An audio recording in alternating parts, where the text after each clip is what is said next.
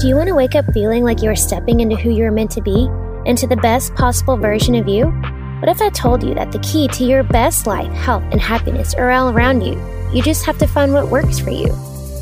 I'm Hope Pedraza, and I believe that there isn't just one way to live a healthy and meaningful life, and that all you need is a little inspiration to make changes that last from the inside out. Each week, I'll be sharing tangible tips and inspirational interviews to help you on your journey. These are the steps to take to improve your life and live with purpose. This is Hopeful and Wholesome. Hey, y'all, welcome back to the show. So, today I'm going to do a little solo episode, and I am here to debunk the myths.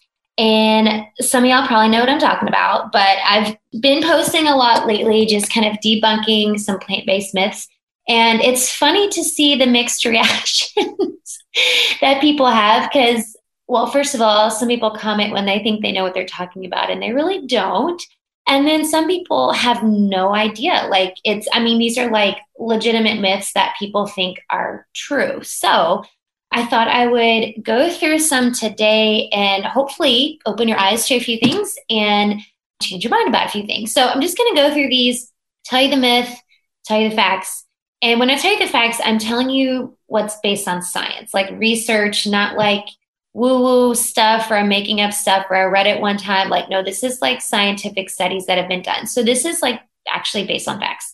So let's break down a handful of these here. So, first, myth number one is plant based diets are unhealthy for certain stages of life.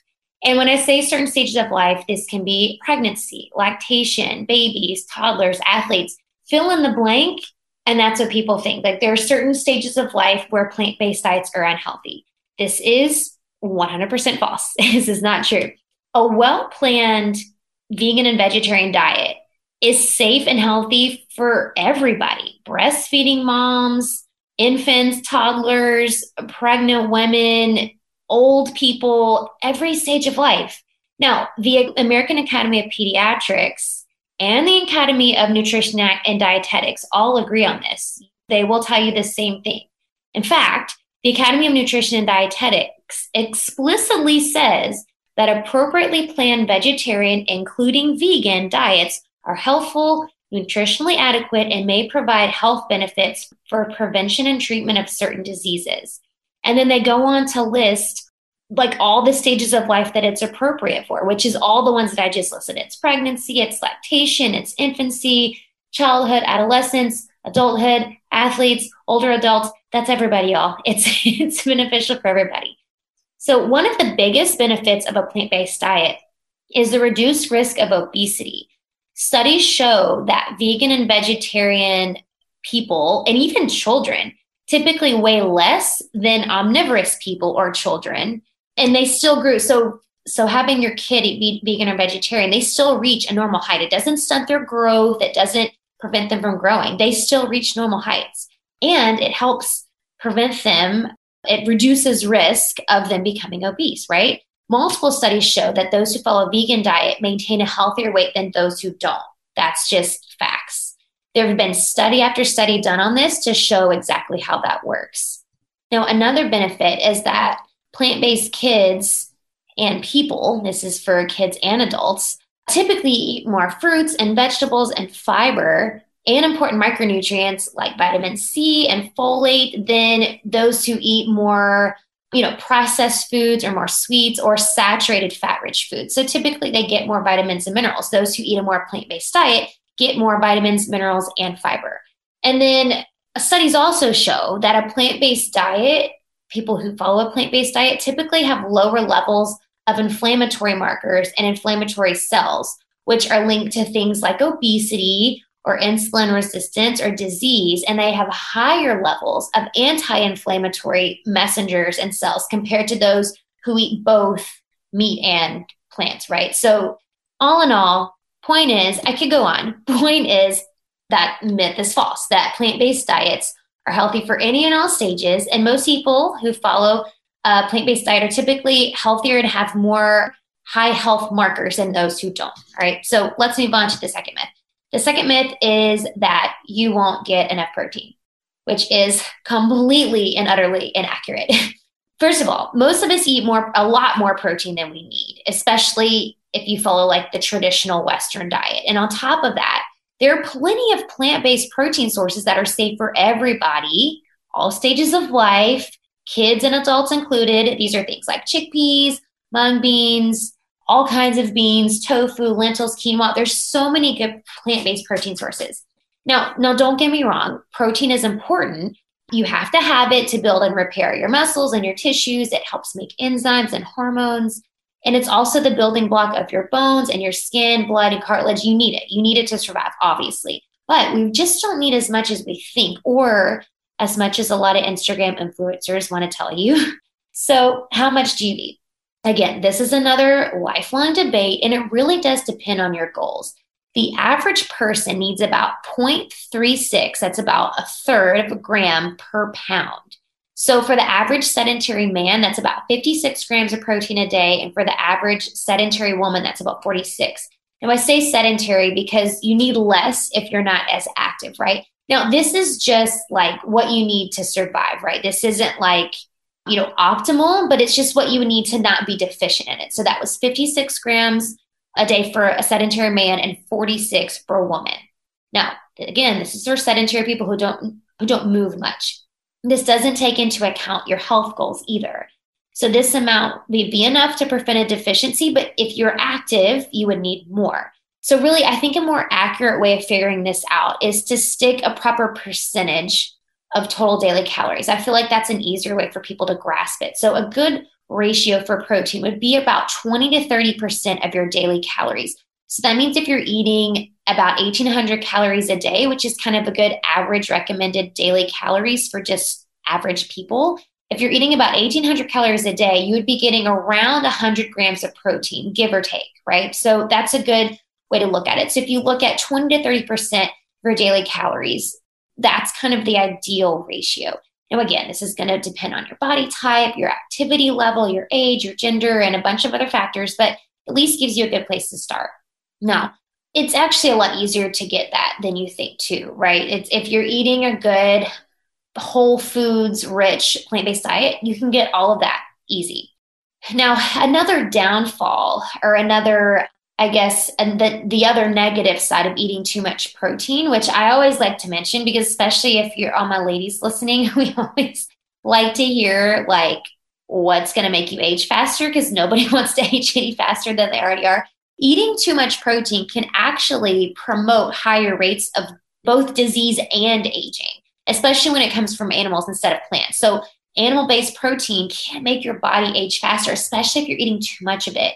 It causes your cells to break down quicker, and it just it can lead to different issues in the body that can lead to disease and aging. So, if for any other reason besides the fact that you don't want to age any faster, eat less animal based protein, y'all. Okay. Myth number three is plant based proteins are incomplete. Now, you might have heard this before. Maybe you haven't. Maybe you don't know what I'm talking about, but I'm going to explain it to you. People say this all the time. And especially if you talk to like, you know, fitness pros or like bodybuilders or people that are super into like, you know, protein, like they, you know, people who work out a lot, you know, I need enough protein.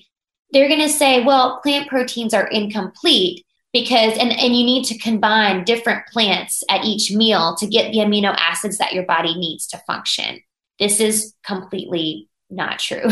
So let me break this down for a second. So amino acids are like the building blocks of proteins right? So we need a certain amount of these. Some are essential some are not essential. There's about 20 amino acids. Some of them your body makes naturally. The others you have to get from food. So people who are proponents of, the, of this myth will tell you that you have to put certain foods together at certain meals to get these complete proteins. This is this is not true. First of all, there's zero difference in the structure or function of amino acids from plants and those from animals. There's zero difference.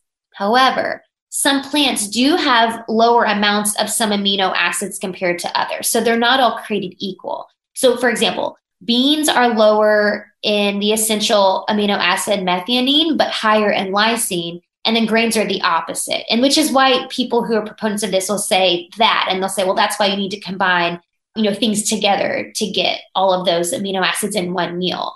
Well, it was previously thought that in order to get enough of each amino acid, that you had to combine different protein sources at each meal. So, like, you have to eat beans with rice to get the balanced amount of amino acids, that kind of thing. But more recent research shows that as long as you consume enough protein from different sources throughout the day, your body is going to put it all together. You don't have to strategically, meticulously combine certain things to get all of your needs, right? As long as you're getting a varied source, varied sources of protein throughout the day, this is from tofu and tempeh and beans and grains and nuts and seeds, you're going to have no trouble getting all the building blocks of these those amino acids that your body needs to thrive. So there, that one is debunked. Moving on to the next one. The next myth is that plant based eaters can't get enough iron. This is also completely inaccurate. It's incorrect. Beef isn't the only way to get iron. Beef contains about 1.6 milligrams of iron in a two ounce serving. But there are a lot of plant based options that compare to beef in iron content, no problem. So these are some, now these are from the USDA nutrient database. I'm going to say just a handful of these. So these are backed by the USDA. So I said a second ago that beef contains 1.6 milligrams of iron in a two ounce serving. So let's compare that to some plant based alternatives. A quarter cup of white beans has two milligrams. So that's already more than what's in the two ounces of beef. A quarter cup of lentils has 3.6. Lentils are super high in iron, 3.6 milligrams. A few ounces, three ounces of tofu has one and a half milligrams. You can eat a quarter cup of kidney beans for one milligram. And then some other foods, you can eat peanut butter and tomatoes, like diced tomatoes out of a can. Some fortified oats sometimes have iron in it.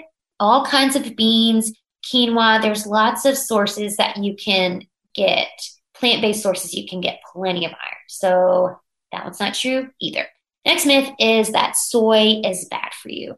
Now, I will tell you that people will argue this till they're blue in the face. And I, I posted something on Instagram not too long ago, and I like random like trolls on Instagram, like putting, thinking they knew what they were talking about, which clearly they didn't, but posting like just dumb things that they were saying, basically t- telling me how wrong I was. So here are the facts, guys the rumor that soy causes cancer, this is like a rampant rumor. And you can look up all kinds of nutrition experts online and Instagram, people, a quote, I'm using air quotes here, experts, and they'll still tell you that soy is bad for you and that it causes cancer or it makes men grow boobs or all this other stuff. I'm not kidding. All this stuff is out there and all of it is false. I had someone comment on my video and they said, oh, it causes male uh, sterility. That is, no, it doesn't make men sterile, guys. I promise. Okay, let me break it down. Soy foods like tofu and tempeh and edamame and soy milk, all these are made from soybeans, which are a great source of a lot of important micronutrients like iron and calcium. Studies have found, actual scientific studies have found that a moderate lifetime intake of soy foods, especially beginning in childhood, can have protective effects against breast cancer in adulthood. So you're actually doing yourself a favor by eating soy early in life to prevent breast cancer later. In fact, the isoflavones in soy have been shown to have anti cancer properties. They can actually prevent cancer. These compounds are structurally similar to the hormone estrogen and they, they bind to the body's estrogen receptors. And here's where the messaging gets confusing, right? Because they are similar to estrogen. They're called phytoestrogens. They're not the same as estrogen, but they they are structurally similar. So here's where the confusion is. People believe that soy contains estrogen and it doesn't. That's not the case. This is not we're talking not talking about estrogen like the estrogen you get from like a birth control pill. This is not what we're talking about. People falsely believe this because it's similar to estrogen that soy foods have a, have similar effects on hormone driven cancers like breast cancer and prostate cancer and ovarian cancer. And this is just not true. The soy isoflavones act differently in the body and actually possess anti cancer activity that prevents cell growth in some tissue. So it inhibits the cell growth because they block the body's estrogen receptors, which keeps your body from holding on to excess estrogen. And excess estrogen is what's linked to a ton of chronic illnesses and different ailments like autoimmune diseases and skin issues and hormonal imbalances and thyroid issues and cancer. So, actually, when you're eating foods made from soy, you're actually doing your body a favor because it can actually block those receptors and keep your body from holding on to excess estrogen. Now, there are some studies that show, and, and again, this is like, it's one of those things where it's it's not like these aren't Uh, a lot of these aren't widespread studies because they're done on cancer patients and you there's like a limited scope there right of, of doing studies on cancer patients but there are some studies that show that you, if you have had certain types of breast cancer in the past, you should talk to your doctor about eating certain things because certain isoflav certain isoflavones and things in soy-based foods can have certain reactions in the body. That's the only instance though. Other than that, the protective effects of soy far outweigh any risk of all the things that people think they're going to happen if they eat soy like grow man boobs and get cancer, right? So this is just it's not true, y'all. And I I want to like shout this from the rooftops because I think soy has gotten such a bad rap over the years because so many people came out just talking you know whether it was ignorant or just you know just spreading false information you know who knows facts are these are the facts i'm giving you here these are based on studies and i'm here to tell you that soy is not bad it's actually really good for you so moving on and the next myth is that you need milk for calcium or that your kids need milk for calcium, right? This myth is another one that's so common, it drives me crazy.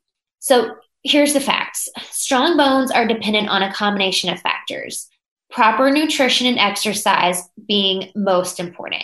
However, you don't need milk. Kids don't need milk to get the nutrients required to build healthy bones. They can get everything they need from whole plant foods. And I know this is going to go against everything your pediatrician is telling you or has told you because mine told me the same thing for my kids, but I'm just telling you the facts here. And you can ask any, you know, trained registered dietitian that's well versed in plant-based nutrition, they will tell you the same thing. So the most important, important nutrients involved in bone mineralization are calcium, vitamin D, and vitamin K. Both calcium and vitamin K are found in other foods like leafy greens and other foods. And then vitamin D is synthesized in our body from sunlight, or you get it as a supplement in your diet. That's where you get vitamin D. You don't get vitamin D from milk. So, in case you didn't know, the vitamin D found in milk, it's added. There's no naturally occurring vitamin D found in cow's milk or any milk for that matter. It's all added as a supplement. So you're either getting it from a supplement that's it's been supplemented in the milk you're eating or drinking, or you're getting it from a supplement like you know a, a vitamin or like a, a pill or something, right? Or if you take the liquid, whatever it is, or you're going outside and you're getting vitamin D from the sun. So I actually recommend that everybody actually needs a good vitamin D supplement. It's been shown to be so helpful in terms of fighting diseases and illnesses. In fact, there was actually a lot of studies coming out post COVID of patients that almost all serious cases of COVID, they all showed very low vitamin D levels. So it actually is does have a correlation to illness and disease. So I'm getting off topic here, but my point is you don't need to you don't need to drink milk to get calcium. You don't need to drink milk to get vitamin D. So all of but again, vitamin D, you're either getting getting it from the sun or you're getting it from a supplement. That's how you get vitamin D. And milk has so many other side effects and other negative pieces to it. So instead of getting all of that, just take a supplement if you're worried about your vitamin D levels or go outside for 15 minutes without sunscreen and get some D from good old sunshine. Moving on to the next one. My last myth here that I'm going to debunk for you today is that a plant based lifestyle isn't healthy because it's it isn't natural or healthy because it requires supplementation. And this is totally not true. Now, I'm all about getting everything you need from food, from whole foods, which why I which is why I'm such an advocate of plant-based meals and eating real whole foods, right? I want you to get everything you can from real whole foods. So I do understand the argument that if you need if you need supplements to get a proper diet, then it you know it must not be what nature intended. It's not natural. But here's the truth, y'all. Recent food and nutrition studies have shown that the quality of vitamins and minerals in our food is steadily on the decline. And you can listen, there's a ton of podcasts on this actually. You can listen to all kinds of podcasts and, and listen, read articles about this, how the quality of our food in terms of vitamins and minerals is steadily steadily on the decline. This is there's a lot of reasons here. This can be due to soil degradation because our soil just isn't what it used to be. It's from chemicals and pesticides used in agriculture, and it all that affects the vitamins and minerals in our food. So that's just facts. So whether you're taking a supplement or not, the fact is the food you're eating just isn't as quality as it used to be. So take vitamin D for an example. Like like I just said actually, I was just talking about vitamin D. So pediatricians are telling you know telling you you know your kids didn't drink milk for the calcium for the vitamin D. But I just I just mentioned vitamin D comes from fortified cow's milk. It's not naturally in the milk. Cow's milk is not naturally high in D. It's added. And the same with with iodine. Another this is another important supplement for plant-based eaters is iodine because it's mostly found in animals, but it's also found in plants. But the amounts can vary due to soil degradation. But where most people get their iodine is dairy products. And this isn't because I, dairy is high in iodine. It's because the cow's udders in the manufacturing equipment are cleaned with iodine based solutions. So it, it ends up being in the milk, but it's not because iodine is naturally found in milk. And a lot of governments have recognized iodine deficiency as kind of a big issue. And so it's mandated that it's added to table salt. So you'll see iodized table salt. That's why. And it's really because a lot of our our soil, you know, it's it's not as widely available in the soil anymore as much.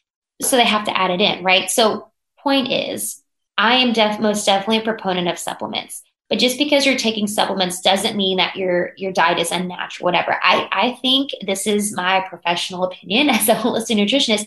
I think everybody should be taking supplements. I think their supplements have their place. Now, again, it's because of how our food is grown, you know, how it's shipped from all over the place. And even in the cooking process, you lose a lot of nutrients just by cooking your food. It loses a lot of its nutritional density by the time it reaches your plate. So I think supplements are a great way to do just that, to supplement a healthy diet. It's just to kind of fill in the gaps, right? So whether you're on a plant based diet or not, I think supplements have their place for sure. So, and at some point, everybody has supplementing something, right? Whether you're eating fortified cereal or fortified milk, right? That's a, that's you're supplementing something. So I think getting a good quality, some good quality supplementation, which is really a topic for a whole other day. I'll talk about that on another one. There's nothing wrong with that. There's nothing unnatural and there's nothing wrong with it. So that is it. That's all the myths I have to debunk today. So if you have any questions, feel free to message me. And then I have some links in the show notes here for you. So if you decide that maybe you want to know more about this, you want to talk to me more about what supplements you should be taking, maybe you want to work with me, I have a link that you can schedule a free discovery call. We can kind of talk about you and your goals and what you want to accomplish and how I can help. I'll also have a little freebie that you can download in the notes as well to kind of get you going on some plant based meals, some plant based recipes. And yes, let me know if you have any questions about anything, and I will see y'all next time. Hey, y'all. So if you've been, quote, dealing with your health for a while, it's time to talk. And when I say dealing in quotes, I'm talking about digestive issues like bloating, constipation, discomfort. I'm talking about inflammatory issues like achy, swollen joints or skin issues, flaky skin, hives, rashes. I'm talking about the weight that just won't budge no matter what you try. All these things aren't exactly part of the ideal health you want, right? Which is what I mean when I say you're just dealing with it, right? You can't really figure out what to do about it. If you want it to change, then it's time to chat and it's time to chat with me. So you can click the link in the show notes to set up a free discovery call with me to talk about your health, your goals, and how you can work with me to get in the best health of your life from the inside out. Thanks for listening to Hopeful and Wholesome, y'all. If you found value in this week's episode, please subscribe on iTunes wherever you get your podcasts and leave a review to let me know what you thought. I love to know what you find useful in these episodes so I know how I can provide the most value I can to my listeners. And if you have topics that you want to know more about, I'd love to hear those as well. So shoot me a message on Instagram, Facebook, or LinkedIn. It's at the Hope Pedraza or visit my website, hopefulandwholesome.com. Thanks, y'all.